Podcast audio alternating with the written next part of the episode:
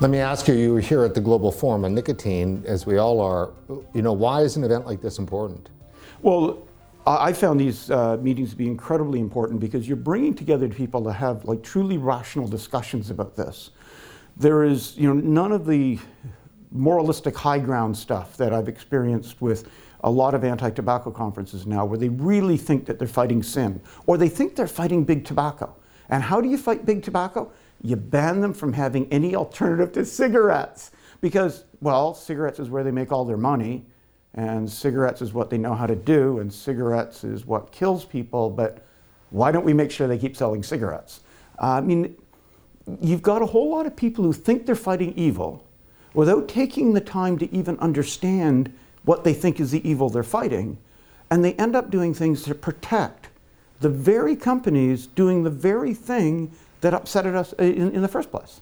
You know, we've talked about this, you know, in our very first interview back in uh, 2015, you said it perfectly. It's dragon dragon slayers. Yeah, right. They're on a moral quest. They're on a moral and quest, and they don't have time to stop and to think or to question, and they won't allow you to question them because they're doing God's work. And uh, and when you say things like, you know, you realize that cigarette companies don't actually want to be doing these alternatives. You know, cigarettes are phenomenally profitable. They are phenomenally profitable to a large degree because anti-tobacco groups have done things to create a cartel for cigarettes without any control over them increasing their prices, which they do on a very regular basis. So it's the Warren Buffett line from years ago. Tell you what I like about cigarettes: make them for a penny, sell them for a dollar. Uh, only they're selling them for way more than that now. Uh, and if you look at the the profitability, the, the return on capital, the, the margins, the, the, the free cash flow of cigarette companies compared to any other consumer product company. I mean, it's completely different. I mean, the amount of money they make is incredible. Like people talk about things like, boy, wouldn't it be great to be Apple and have those sorts of profit margins? Well, Altria makes twice as much in their profit margins. You know, the uh, Campaign for Tobacco Free Kids said, you know, we spent the last 24 years leading the charge and beating up the cigarette companies, and we're winning these wars. Well, you know, look at Securities and Exchange Commission filings on the profitability of Altria during that time. Beginning of that time, they were making $1.8 billion a year in the United States selling cigarettes. At the end of that 24 years, last year they made $10.9 billion selling cigarettes and Tobacco Free Kids said, Look at this.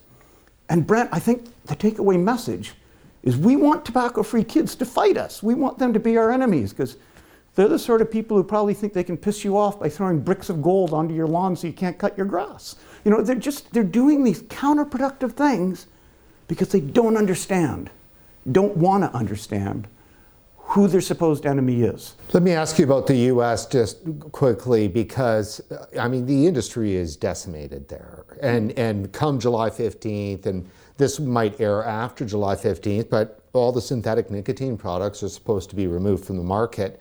There really isn't the next step right there. Uh, what are your thoughts? I mean, what is going to happen to the millions of vapers right. that use it, rely on it for nicotine in the United States? I, mean, I, I just um, had a piece published, I think it's coming out in a couple of days, in the American Journal of Public Health on uh, what's happened. Uh, they, they had invited a commentary two years ago about what I thought was going to happen.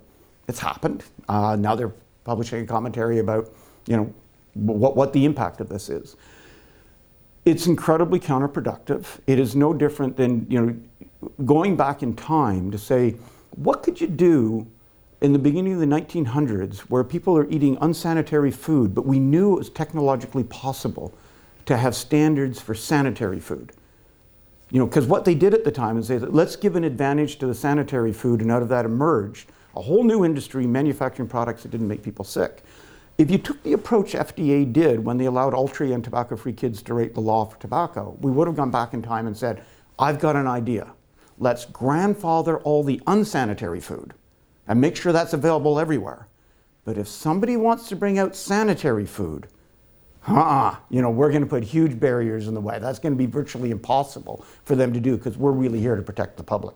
I mean, it's, it, it's, it's hard to talk about this stuff without thinking I'm either in a Kafka play or a Monty Python skit, because that's the sort of stuff that, that, that we see happening.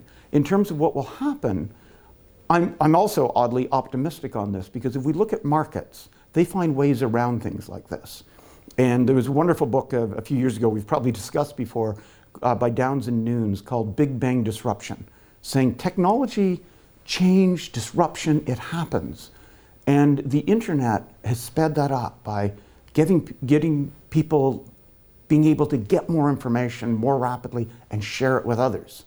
And their view was that you cannot stop innovation. You can slow it. Nothing slows it more than regulation. No form of regulation slows it more than health regulation. No form of health regulation can slow it as much as FDA regulation, and FDA, FDA regulation can't stop it. It's going to happen. So when you've got millions of people who say, I have found something that works for me, it's saving my life, I don't stink, I feel better, it's saving me money, do you think they're going to say, well, if FDA doesn't want me to do it, I guess I just won't? Or are they going to rebel against that? There's going to be a further reduction in trust in government, and they're going to find alternative sources.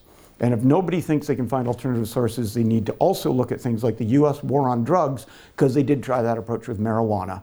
And you can see how effective that was. Right. Well, they prefer their constituents stoned. That seems to be where politicians are going. And, yeah, and again, the uh, you know just the you know, seemingly irreconcilable differences in the approach towards substances governed by the same bodies.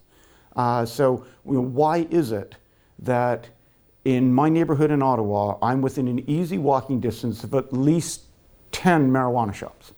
Um, but the vape shops have been forced to close down because you know, they, they can see you know, how difficult it is to do. I mean, there is still one, but, but why, why would we do that when we're saying, we don't have a lot of evidence that encouraging marijuana use is a good thing for health, but we do have a tremendous amount of evidence that tells us getting people who smoke cigarettes to switch to vaping, you know, is hugely important for them. Uh, so I think the consumers themselves will rebel just like they did in Canada prior to getting the, the, the vaping legislation where it was available everywhere. It's going to continue to be available everywhere. We're just going to go to more like the, the Mexican uh, uh, view or what we see in India. Say, you know, ban it if you want, but people are still going to use it. What are you going to do? You're going to arrest them all? And it becomes like the civil disobedience of the 1960s, 70s, where if, if you've got 500 people in the United States, you know, violating the law by getting vaping products, you can do something about it. If you've got 5 million, how many police officers do you have? How many prisons do you have? How much money are you willing to put into something like that? And why would you do that when you're trying to force them back to doing something that's likely to kill them? So I, I just don't think that this, this is sustainable. And I think that the FDA talks about um, th- that they have enforcement discretion on these things. Will they exercise the discretion or will they allow them to be sold? Could you, in good conscience, as FDA official, say, I want you to go close down that shop, even though I know that shop is keeping people off cigarettes? And to the extent it keeps them off cigarettes, it's saving a lot of lives. And a lot of these people are low income, and this is saving them money. Mm-hmm. So they, they can eat better. They can take better care of their kids. They can go visit grandma because they can fill up the tank in their car. Right. That, and we're going to close that down? Well, that's right. They are convinced that uh, that it's not saving lives. They are convinced that, or they, or they have convinced themselves that, and they've convinced the public that, and at some point, the lie becomes the truth, mm-hmm. and there is no way around it. And it was whereas, you know, there may always be a chunk of the population of 10, 15% that say that there's this harm reduction thing and, and you know, safer nicotine products, you know, are, are a good thing. But if 75, 85, 90% of the general public either don't care or feel strongly that it is um, a problem, I don't know if we can ever get over that totalitarian systems are built in order to prevent the disruption you're talking about. Yeah, I mean, uh, Russia is a really good example of that. Or uh, Steve Bannon, the idea that you just show, throw out a tremendous amount of bullshit so that people are completely confused. Kakutani's book, The Death of Truth. Sure. You know, where, where you you destroy the belief in, in anything. When people don't know what, what to believe, they, they can go for anything. I think the counterpoint to that is that we have a long history of where 5 or 10% of the population can flip an election. Because if they believe strongly in an issue, they'll do something about it. You don't need 85% of the population to say, I'm really, really keen on giving viable, safer alternatives to people who'd otherwise smoke. If you had 5% of people who felt strongly about that, that's enough to flip elections. That's enough to, to change what's going on. And that's what we did when we, we, we pushed for non smokers' rights. That you didn't need to get everybody, you need to get some opinion leaders, you need to get people who care, you need to get the people we're seeing here who are acting because they care. They care about their health, they care about the health of others, they've seen the facts, they're speaking out. It's very hard to hold that back because unlike Putin's Russia, we don't have the ability to lock them all up for 15 years if they say something we don't like. You know, we still have some level of free speech. You know, I think it's really hard to contain this sort of stuff. So again, I'd go back to the, the Downes and Nunes. It's, it's new technology, there's truthful information. It is really hard to suppress that for a long period of time. You know, it will come out and good policy is contagious. So, how long before people in the United States start saying, they did what in Japan? So, they've reduced sales like of cigarettes by half, mm-hmm. and they're already seeing these significant declines in disease rates associated with it. And, and we're seeing other countries doing the same thing. I mean, it becomes much harder to say, let's do stupid when you see all these other countries who are doing sensible things and getting good results.